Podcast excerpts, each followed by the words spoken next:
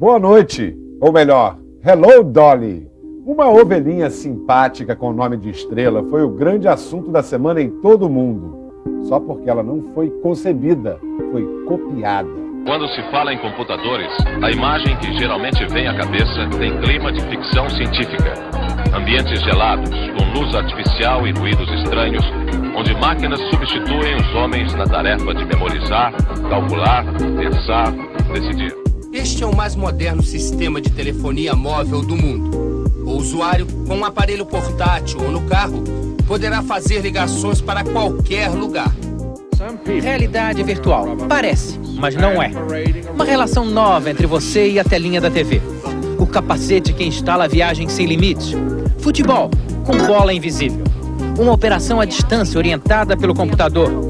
A ficção científica deixa de ser ficção. E é isso o que você vai conhecer agora.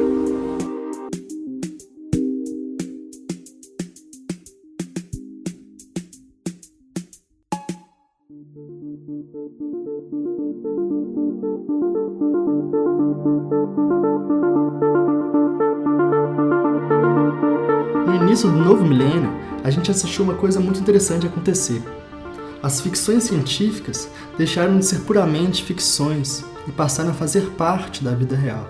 O rato com orelha humana nas costas, o computador enxadrista Deep Blue, o cyberespaço ou a realidade virtual, todos estes são fenômenos que surgiram nas ficções e passaram a fazer parte da realidade. Esses seres e mundos híbridos, fruto da tecnologia de informação e da comunicação mediada por computador, indicam a perda da nitidez das fronteiras modernas entre orgânico, maquínico, natural, artificial, físico, não físico, corpo, mente, factual, ficcional. Este é um trecho do artigo Ficção Científica, uma narrativa da subjetividade homem-máquina, de Fátima Regis de Oliveira. Na verdade, grande parte desse episódio tem como principal referência esse texto. Então, se você gostar desse episódio e quiser dar uma aprofundada no tema, fica aí a dica do artigo, o link vai estar na descrição.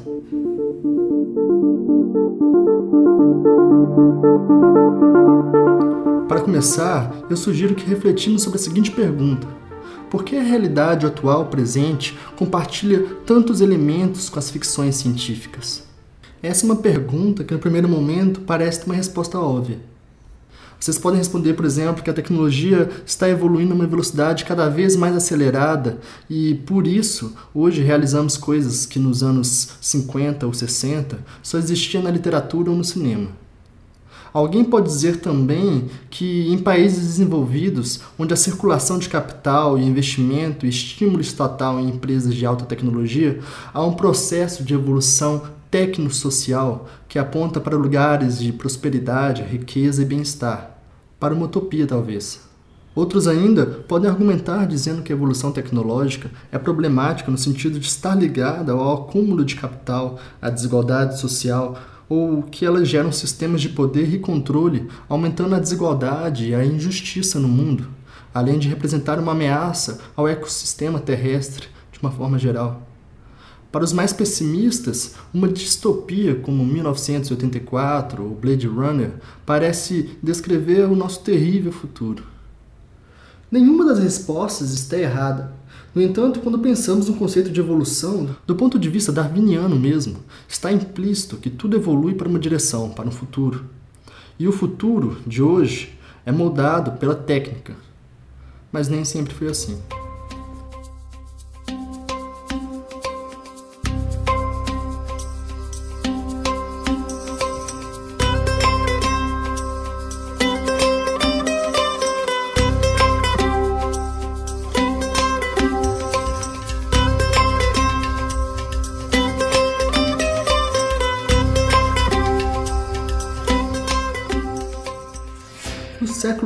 4 a.C., existe um filósofo muito conhecido que provavelmente você já ouviu falar. Ele se chamava Aristóteles. O filósofo grego e seus contemporâneos estavam muito interessados em pensar sobre o ser. Afinal, o que é o ser? O que é o ser, o ente, enquanto é? Para ilustrar um pouco sobre essa raiz de pensamento, imagine a seguinte cena fictícia. Aristóteles está sentado na ágora, vestindo aquela toga grega clássica, ouvindo seus colegas falarem sobre as ideias de Platão e de Sócrates. A alguns metros de Aristóteles, senta um cachorro que começa a encarar o mestre. Aristóteles pensa consigo: Por que, que esse cão está me encarando? Será que eu tenho um bom cheiro de comida? Não havia comida e muito menos cheiro. A questão permaneceu na cabeça do grego.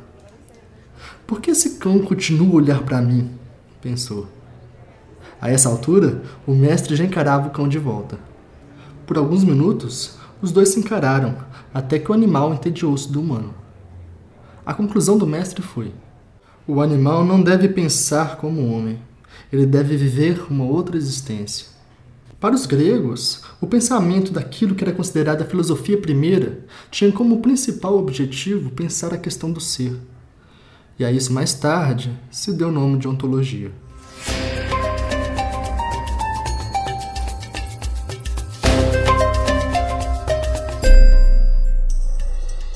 A epistemologia, por sua vez, refere-se ao ramo da filosofia que se ocupa do conhecimento científico. É o estudo crítico dos princípios, das hipóteses e dos resultados das diversas ciências, com a finalidade de determinar seus fundamentos lógicos, seu valor e sua importância objetiva. O termo epistemologia, cunhado pelo filósofo escocês James Frederick Ferrier no século XIX, refere-se especificamente à parte da teoria do conhecimento que estuda os requisitos e condições necessárias à produção do conhecimento científico, incluindo os fundamentos, a validade, a consistência lógica das teorias e, por último, mas não menos importante, os limites desse conhecimento.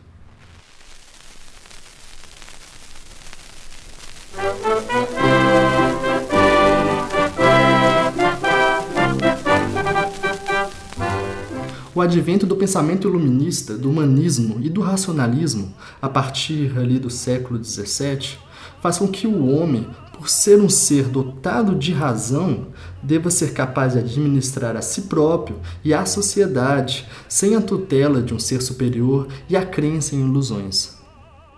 No início do século XIX, é recorrente a ideia de que o homem precisa superar seus instintos animais para alcançar o ideal de sujeito presente em si, autossuficiente, racional e possuidor de livre-arbítrio.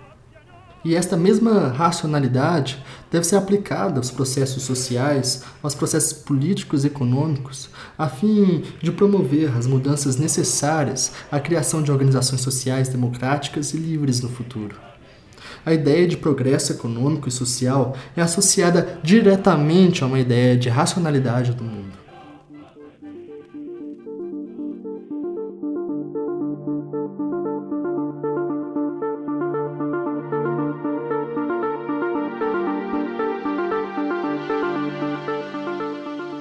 Divisão epistêmica entre ciências puras e ciências humanas funda também a separação ontológica entre homens, animais e máquinas da modernidade.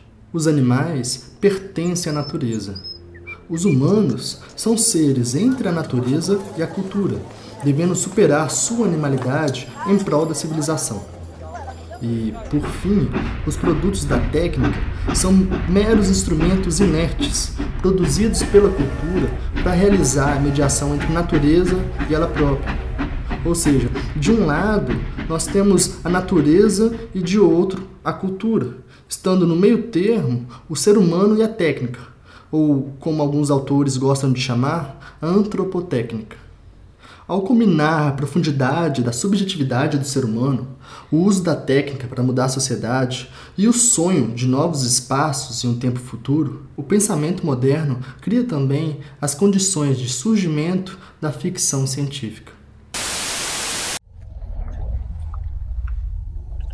Assassinato é um truque novo para um robô. Parabéns. Responda. O que significa este gesto? Quando entrou, quando olhou para o outro humano, o que significa? É um sinal de confiança. É uma coisa humana. Você não ia entender. Meu pai tentou me ensinar as emoções humanas. Elas são difíceis. Quer dizer, o seu criador?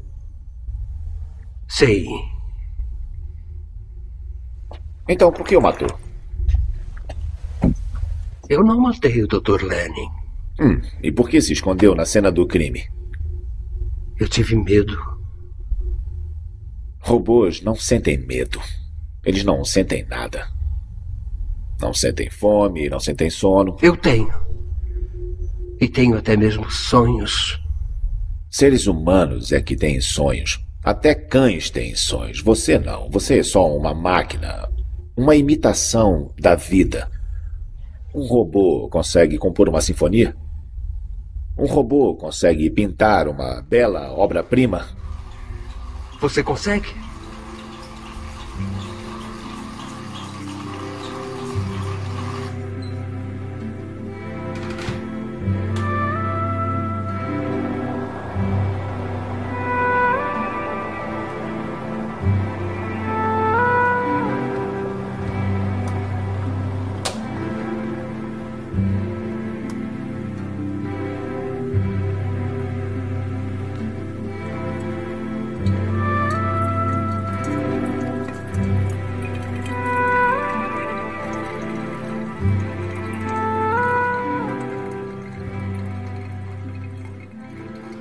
Nas primeiras décadas do século XX, no período que os teóricos do gênero classificam como Golden Age, ali entre 1935 a 1950, os sentimentos equivalentes em relação aos robôs prevaleceram nas narrativas de ficção científica. Isaac Asimov foi um dos maiores defensores da causa dos robôs. Seus robôs são dotados de cérebros positrônicos compatíveis com o pensamento e a fala dos humanos. As famosas três leis da robótica agem sobre os robôs de forma semelhante às normas de conduta disciplinares, com o objetivo de estancar os atos indesejáveis à vida social. Entretanto, as três leis de caráter moral frequentemente entram em conflito com o raciocínio lógico formal do robô, fazendo eles se tornarem confusos, contraditórios, mentirosos e até sonhadores.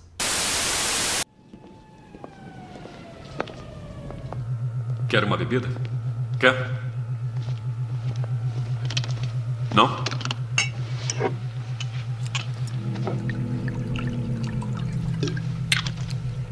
Acha que eu sou replicante, não é?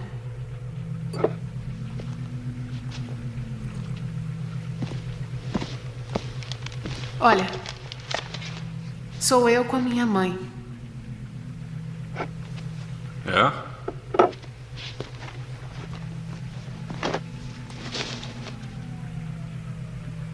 Lembra quando tinha seis anos? Você e seu irmão entraram num prédio vazio pela janela do porão. Vocês iam brincar de médico. Ele mostrou o dele, mas quando chegou sua vez, você se assustou e correu. Você lembra? Você contou a alguém? Sua mãe, Tyrell, qualquer um? Lembra da aranha que morava no arbusto perto da sua janela? Corpo laranja, patas verdes? Você olhou enquanto ela tecia a rede no verão. E um dia apareceu um ovo. E o ovo se partiu.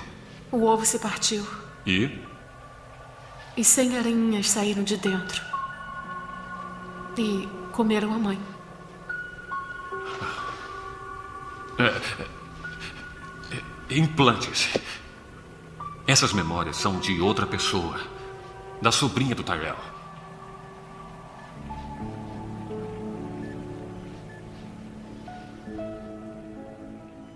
Na década de 1980, as simulações de computador, a rede ARPANET e as janelas de hipertexto já existiam como fenômenos separados. Mas só a partir da obra de ficção científica Neuromancer, de William Gibson, publicada em 1984, só a partir desse livro de ficção que o que chamamos de ciberespaço foi constituído como um espaço de interação informacional. Foi preciso um escritor de ficção científica para dar unidade, nome e sentido às tecnologias nascentes. Enquanto o nosso ciberespaço é uma rede, um espaço sem lugar, sem escala e sem tempo, o ciberespaço de Gibson é um campo narrativo, um lugar de ação e de circulação. Em 1999, o filme Matrix pega emprestado o conceito de ciberespaço de neuromância, mas a ideia central continua a mesma. A ficção científica preenche o ciberespaço com subjetividade, espacialidade e temporalidade. Isto é a construção. É o nosso programa carregando. Podemos baixar qualquer coisa, de roupas a equipamentos, armas, treinamentos simulados, qualquer coisa de que necessite. Estamos dentro de um programa de computador? É tão difícil de acreditar? As roupas diferentes, os plugs nos braços e na cabeça sumiram. Seu cabelo mudou. Sua aparência agora é o que chamamos de autoimagem residual. É a projeção mental do seu eu digital. Isto isto não é real? O que é real? Como se define real? Se você se refere ao que pode sentir, cheirar, provar e ver, então real são apenas sinais elétricos interpretados pelo seu cérebro.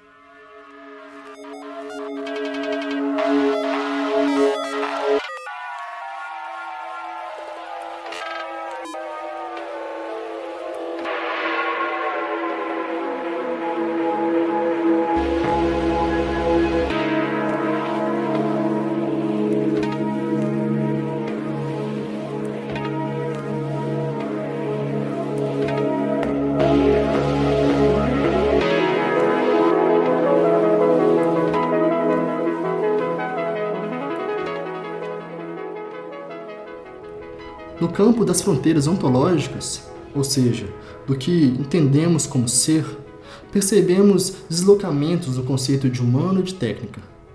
A biologia, ao descobrir o funcionamento do código genético e o modo como a informação se processa a nível molecular, mudou o estatuto do ser vivo, inaugurando uma série de estudos em diversas áreas que têm produzido uma maquinação bioquímica do ser humano. Por sua vez, Hoje, os dispositivos tecnológicos não são apenas ferramentas, próteses ou extensões para os sentidos. Eles modulam nossas capacidades físicas, sensoriais e cognitivas, reconfigurando as fronteiras e os modos de interação entre os homens e as máquinas. Já o ciberespaço e a realidade virtual oferecem a possibilidade de experimentar fisicamente mundos materiais e abstratos, espaços naturais e construídos, ampliando o campo da experiência de espacialidade. As tecnologias de informação proporcionam também novas formas de intervenção e de conhecimento do mundo, problematizando assim as fronteiras epistemológicas modernas. Ao produzir clones e seres híbridos, as biotecnologias e a engenharia genética permitem que o homem atue sobre os mecanismos da vida, até então fora do alcance da ciência. Questões como a criação de seres clonados e híbridos, que antes preocupavam apenas os autores de ficção científica, tornam-se algumas das indagações éticas, científicas e filosóficas as questões mais relevantes da atualidade. Basta lembrarmos da polêmica que envolveu o cientista chinês He Jiankui no mês passado. Auditório lotado para uma conferência científica em Hong Kong, na China. O astro é He Jiankui, um cientista chinês de 34 anos. Pouco antes, pela internet, ele tinha lançado uma bomba científica. O mundo chegou no estágio de editar bebês geneticamente. Se não fosse eu, seria outra pessoa. A universidade e o hospital onde ele trabalha dizem que não sabiam de nada que ele agiu na surdina, não teve aprovação de nenhum comitê de ética.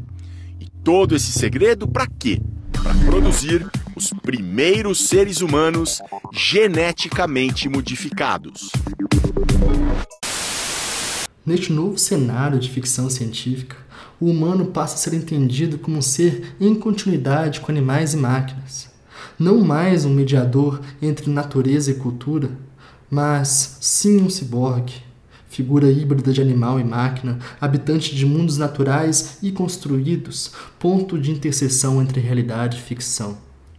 é a figura que melhor incorpora as complexas questões do humano em novas conexões com o mundo. Este novo devir humano desafia de modo inquietante o sujeito natural, pensante e autônomo forjado na modernidade.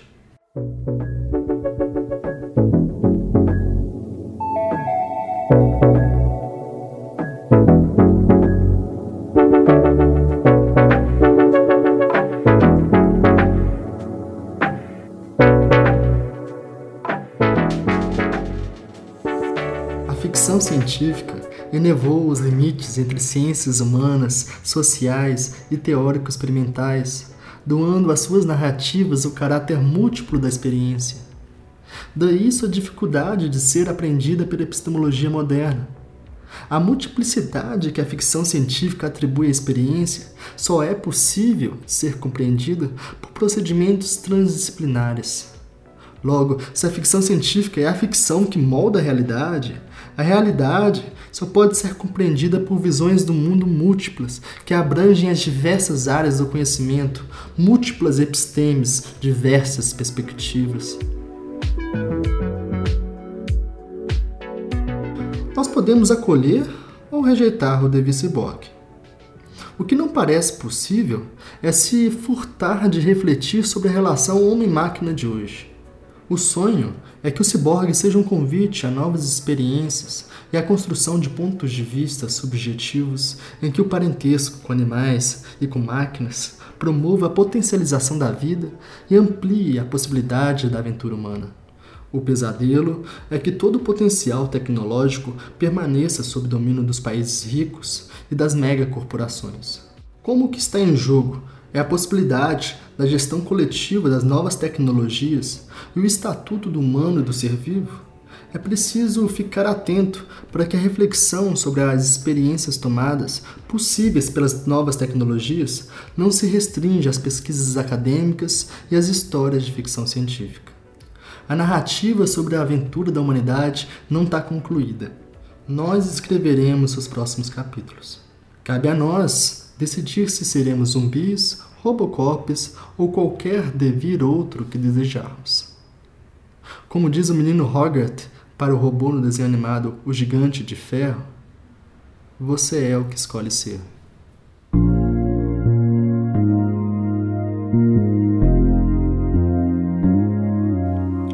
Olá, meu nome é Victor Góes e você acabou de ouvir o segundo episódio do Digitalmente, um podcast experimental, semanal sobre o mundo digital. Eu agradeço demais a quem ouviu o primeiro episódio e veio trocar ideia sobre privacidade dos dados comigo. Eu acho que é um assunto muito importante de ser discutido e eu sinto uma falta de uma abordagem mais direta e participativa. E nisso eu acho que o episódio cumpriu bem esse papel. Muito obrigado também a quem veio dar seu feedback sobre o projeto, o que funcionou e o que não funcionou nesse primeiro episódio. Todo feedback é necessário e extremamente bem-vindo para que esse projeto continue crescendo. Agora, uma notícia boa: o Digitalmente já está disponível no Spotify, no iTunes, no SoundCloud e no Podcast Addict. Mas eu preciso que vocês me falem aonde vocês costumam ouvir seus podcasts. Existem centenas de aplicativos agregadores de podcast hoje em dia e a ideia é estar presente na maioria deles. Então, vocês podem mandar mensagem pelo Facebook, na página do Digitalmente, pelo Instagram ou através do meu Twitter, VictorGoesp. Os links estão todos na descrição, ok? Muito obrigado para quem ouviu até o final e até o próximo episódio.